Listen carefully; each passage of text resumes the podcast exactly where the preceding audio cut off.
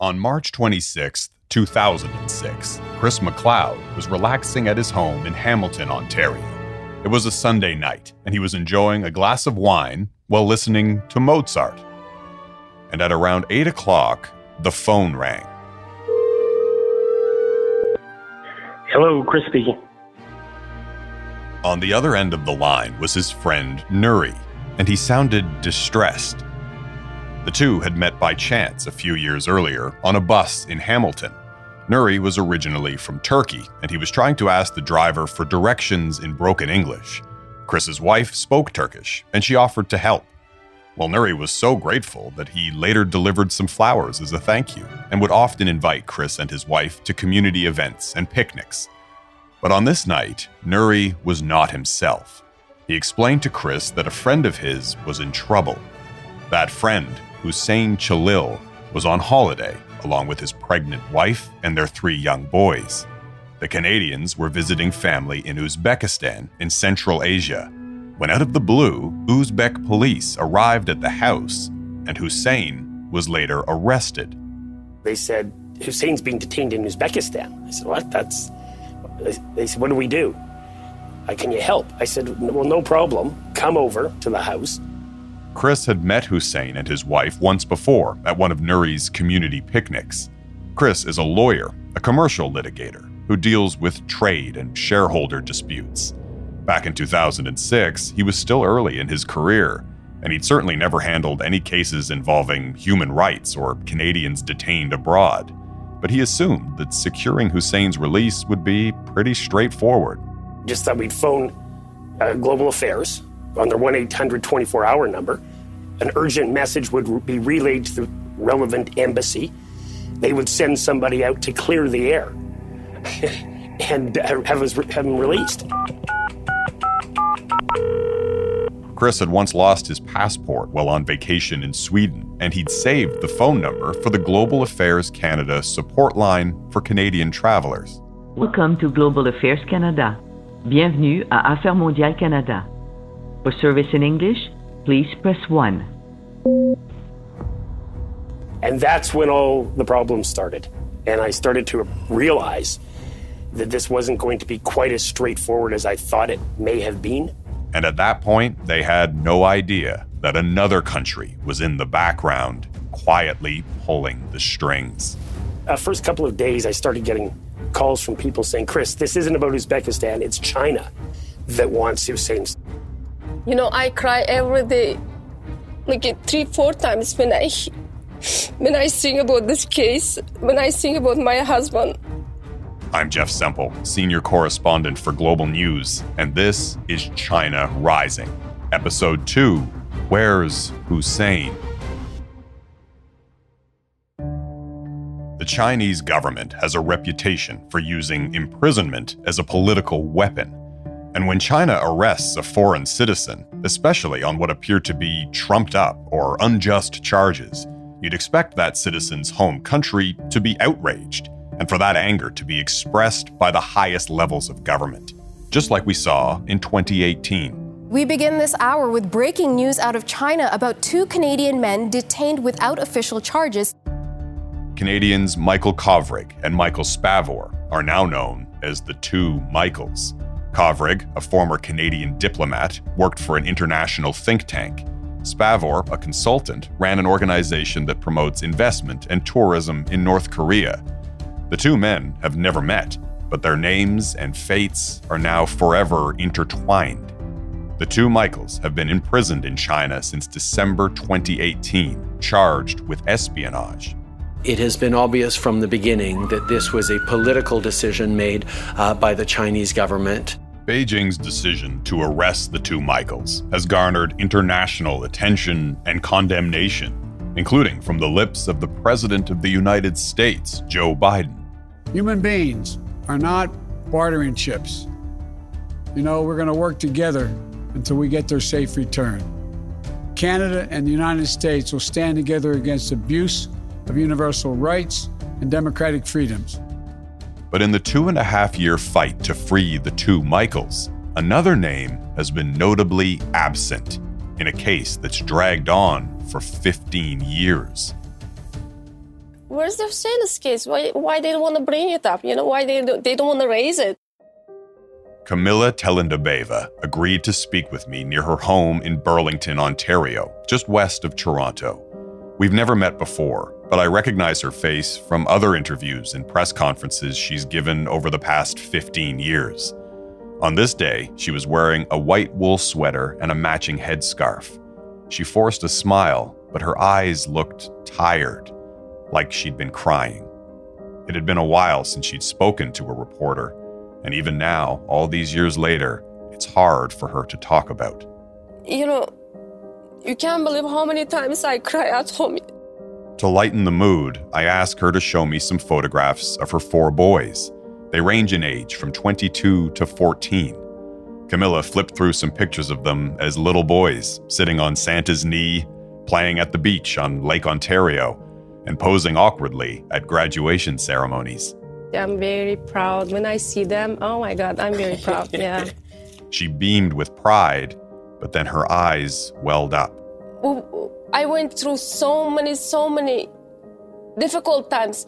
Now, when I see them, how they are preparing themselves to university, it's it's amazing. You know, it's when I see them, I'm very proud. But something is missing. You know, the main person is missing in the family. That's that hurts a lot.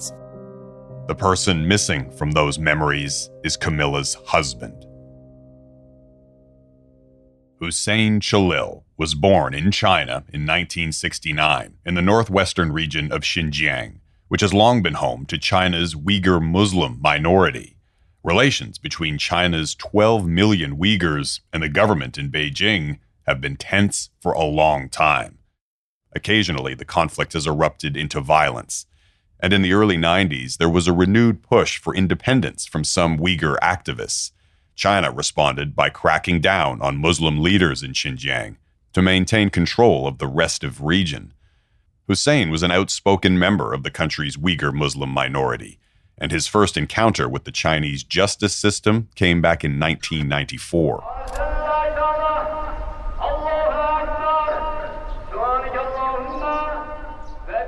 Back then, Hussein was a young imam and used a megaphone to amplify the call to prayer at his mosque standard practice in most Muslim countries, of course, but in China, it earned him 48 days in prison.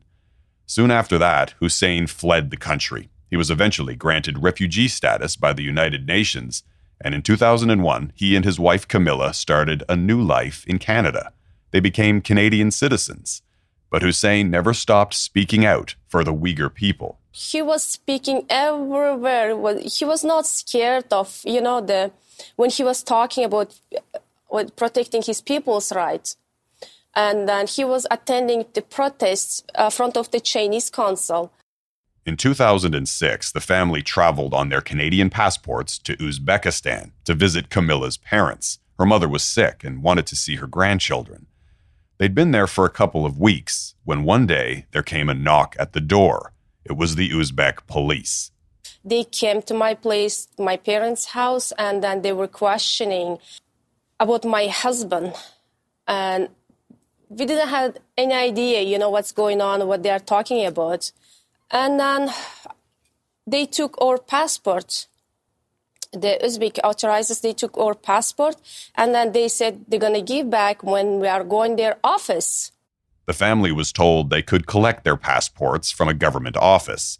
When the time came, Camilla said a quick goodbye to her husband as he left the house. She had no idea she wouldn't see him again. It was devastating. It was, you know, when I remember this past, it hurts me a lot that day. Camilla's father, who drove with Hussein, returned home with the news of his arrest. In a panic, Camilla called her friends back home in Canada. One of them knew a lawyer, Chris McLeod. And that was our moment to say to Uzbekistan, hang on. He's a Canadian citizen, entered your country with a Canadian passport. He's going one place and one place alone, and that is back to Canada. And send in Canadian diplomatic envoy to secure and ensure that happens. That moment was missed. In the weeks following Hussein's arrest, the Canadian embassy in Moscow eventually sent a staff member to Uzbekistan to push for his release. But the Uzbek authorities didn't listen. That's because a few years earlier, in 2001, the country had joined the Shanghai Cooperation Organization, along with Russia, China, and a few other post Soviet states.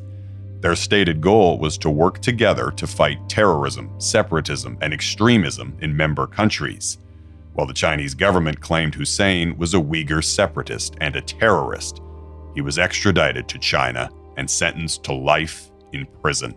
My husband, he served 15 years for nothing. He was innocent. He didn't hurt anyone, any Chinese or any human being. Just he, he had a, you know, strong speech, strong speech.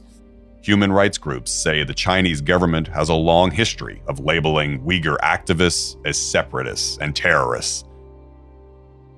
Alex Neve was the Secretary General of Amnesty International Canada for 20 years, and he's been fighting for Hussein's release since his arrest in 2006. I think Hussein Khalil's case is is absolutely one of the most egregious, if not right now the most egregious uh, instance of of long term imprisonment of, of a Canadian citizen on completely unjust grounds. In all his years, Neve says he's never seen a case like Hussein's, imprisoned for so long without a single visit from a Canadian consular official. One has to think that surely after 15 years, uh, there could have been a way to at least get one visit. Uh, and so I, I do have concern that there, that while yes, Canada's trying, they haven't been trying hard, uh, and certainly need to be trying harder. Hussein's family does credit former Prime Minister Stephen Harper for bringing attention to his case soon after his arrest. In November 2006, Harper addressed Hussein's case directly with the Chinese president at an economic summit in Vietnam. A very frank discussion with President Hu of China. A distinct impression that, uh, if I can say that the Chinese are not used to that from a Canadian government. But the Chinese government refused to budge and after a while, Neve says Hussein seemed to fade from the Canadian government's memory. The Harper government was getting criticized by business leaders as being too hard on China when it came to human rights issues. Um, and it's, it's, I'm sure, really been well over 10 years since there was any significant, concerted, consistent, high level attention to Hussein Khalil's case. As we mentioned in the last episode, in 2016, the Canadian government worked to secure the release of Julia and Kevin Garrett from a Chinese prison. And now the Trudeau government is focused on freeing the two Michaels. But Neve says dual nationals detained abroad, like Hussein, typically don't receive the same attention or response from the Canadian government. We just don't see their cases rise to the top of the list. And it's impossible to deny that to a certain degree there's an aspect of racism uh, that, that underlies that. And I think that's very troubling. We've certainly heard in the past frequently from, from Prime Minister Trudeau, uh, famously in the 2015 election, a Canadian is a Canadian is a Canadian. Uh, but I don't think that always translates into the nature and seriousness of the action we see from the Canadian government in these kinds of cases. Last year, Canada's ambassador to China, Dominic Barton, was asked about Hussein Khalil's case during a meeting of the government's Special Committee on Canada China Relations. Your Excellency, uh, could you share a little bit about your engagement on the Khalil case? On the what? The Khalil case. Khalil? That's the name of a person of a Canadian detained oh, in sorry. China. Yes. Yeah. Ambassador Barton seemed unaware that Hussein Khalil was even Canadian. I've looked into that uh, case, uh, uh, and uh, Hussein, I call him Hussein, has has basically because he's a he's not a Canadian citizenship. He, we are not allowed to provide. we aren't able to get access to him on our consular services side. We've we've tried, and I've because he's someone I would like to see. I know it's been a long, standing file, uh, but uh, yeah, Mr. Khalil actually is a Canadian citizen. But Hussein's Canadian citizenship is irrelevant to the Chinese government. Beijing doesn't recognize dual nationality, and they consider his case to be an internal Chinese matter. As a result, Hussein's wife, Camilla, has had no contact with him in 15 years. No letters, nothing. For a time, she was able to receive updates on his condition from Hussein's relatives living in China, who were occasionally permitted to visit him in prison But since 2015, despite repeated calls, none of Hussein's Uyghur family members in China has answered their phones. Their whereabouts are unknown, feared caught in a government crackdown. The veil has been lifted on how Chinese authorities are treating Uyghur Muslims that have been rounded up and put in mass detention camps. In recent years, Beijing has been accused by a long list of human rights groups, journalists, academics, and governments of accelerating its crackdown on its Uyghur minority, corralling more than a million Chinese Muslims into prisons and labor camps, separating children from their families, even forcibly sterilizing Uyghur women. It's like a nightmare, it's like a horror movie. That's Julie. I met her at her condo in Toronto I won't be sharing her last name to protect her family who still live in China, but she's one of around 2,000 Uyghur Muslims now living in Canada. And like many of the others, she's suddenly lost contact with her family members in China. She says she last spoke to her sister in Xinjiang by phone in 2018. And she said, Oh, you start worrying about us. That was the last conversation. Sorry. That was the last conversation. And since that, and she wouldn't pick up anything. I can't contact with her. She worries her sister has been rounded up and forced to live and work in one of the Chinese government's alleged labor camps. Chinese officials describe the facilities as vocational schools and part of a highly successful de radicalization program for religious extremists. For a while, Beijing denied the camps even existed until faced with mounting witness testimony and evidence. Over the past few years, satellite images have revealed the construction of these sprawling complexes, hundreds of large buildings erected inside security walls. From above, they look like gated communities built in the middle of a vast, empty, rocky field. From ground level, it certainly looks like a prison, surrounded by watchtowers and high security walls, some stretching for kilometers, lined with green barbed wire fencing. Journalists who've driven through the remote area say they've been followed and prevented from getting too close to the buildings or conducting any unsupervised interviews with people in the area. Occasionally, though, authorities have invited a small number of Western journalists inside for a highly choreographed tour of the facilities. Images show smiling students, from teenagers to middle aged adults, filing into the cafeteria, which is decorated with balloons and bunting. They sleep in air conditioned dormitories, small rooms containing bunk beds. In their classrooms, they read from Chinese language textbooks and sing children's songs.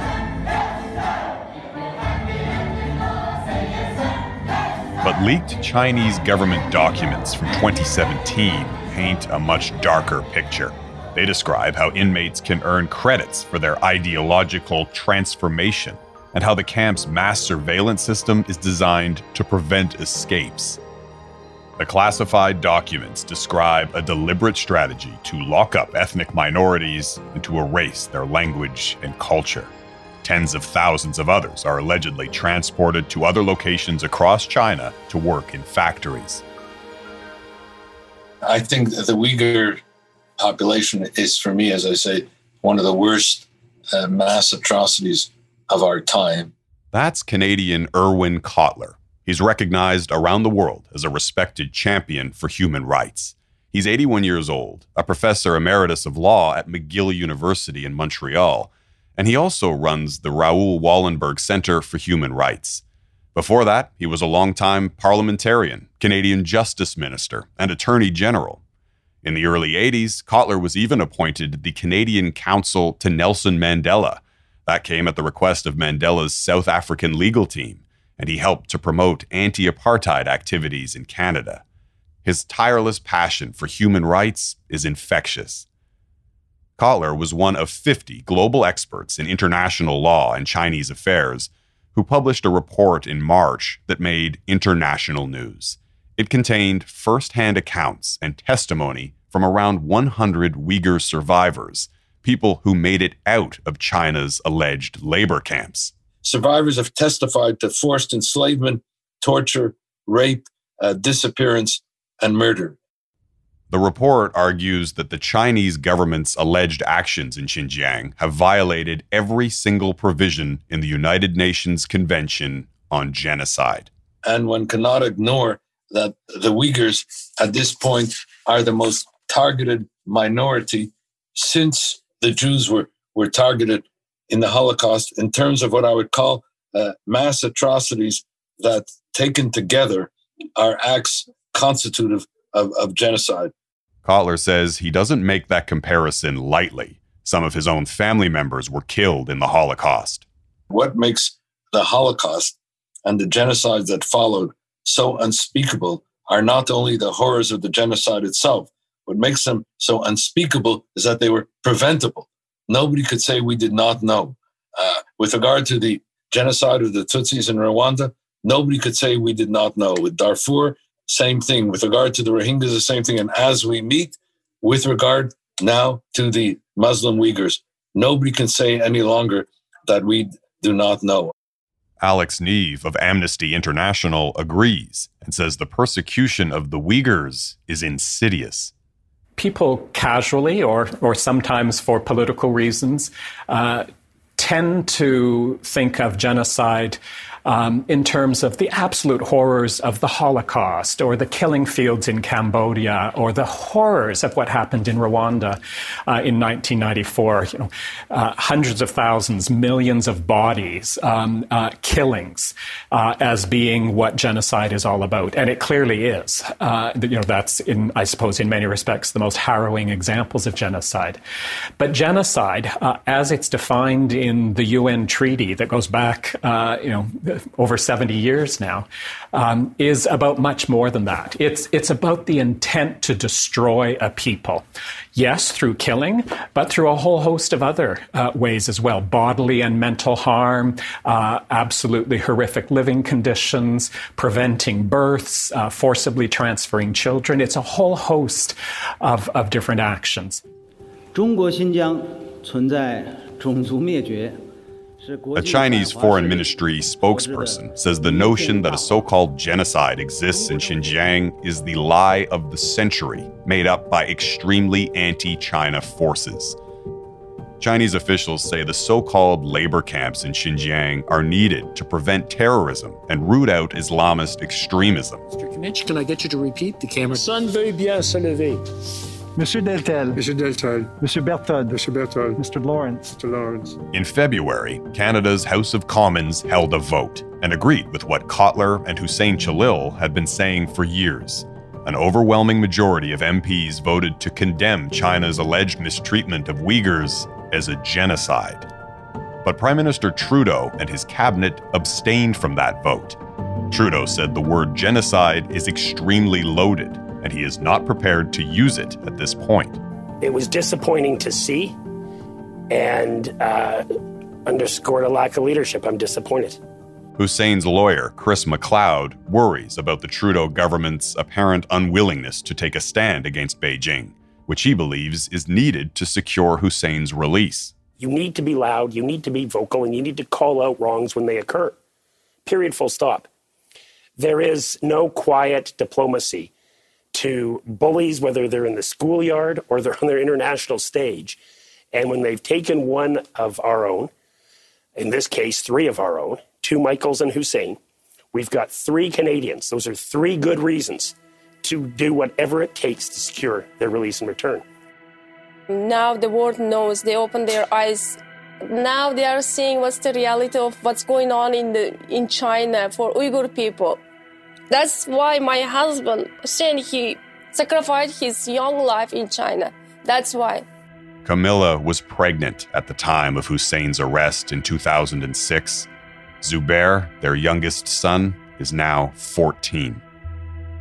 When they were little, they were asking every day, every single day, you know, after school, in the morning, they were asking every single day they were asking why he's in China. Why? Why did they give him a life present? You know, the why, what he has done. Hope he's alive. Hope. I wish I pray for that. Hope he's alive. And then I really, really need Canadian people to help this case, you know, to raise this case's voice. I don't want to be forgotten this case. Camilla still holds on to hope that one day Zubair will finally get to meet his father for the first time and that her family will be together again. It's been 15 years since Hussein was arrested while on vacation. His family and Chris, his lawyer, believe the coming months might finally offer a rare opportunity. The ongoing imprisonment of the two Michaels has shone a spotlight on China's detention of Canadians. And we're also seeing a growing number of Western countries, including the United States and the United Kingdom, that are now openly accusing China of genocide over its treatment of Uyghurs and condemning its so called hostage diplomacy. And all of that is happening just as Beijing prepares to host the 2022 Winter Olympic Games amid growing calls for a boycott. We have the Olympics coming up in China. China's hosting the Olympics. It's a moment in time where China could do the right thing and release and return him on compassionate grounds.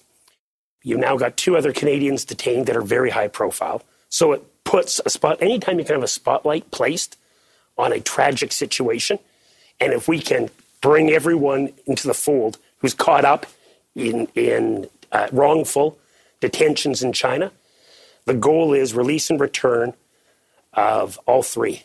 No one left behind. No one. But the question now is how? How should Canada and its allies respond to an increasingly bold and brazen Beijing?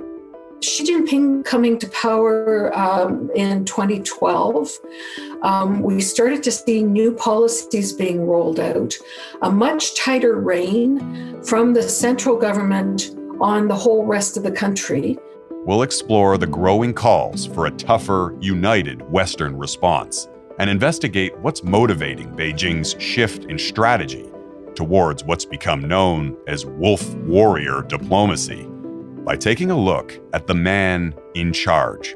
He is a major figure, but he's also one of the world's most mysterious individuals. He has an audaciously ambitious plan, essentially to subordinate the West and all the countries of the of the planet to uh, China's leadership. That's next time on China Rising. China Rising is written and produced by me, Jeff Semple, with producers Dila Velazquez and Cam Razavi. Audio editing and sound design is by Rob Johnston, editing assistance from Stephanie D'Souza. You can help me share this podcast by telling a friend, and don't forget to rate and review China Rising on Apple Podcasts or wherever you listen. You can find me on Twitter at Jeff Semple GN, and you can email me at jeff.semple at globalnews.ca. Thanks again for listening, and please join me next time on China Rising.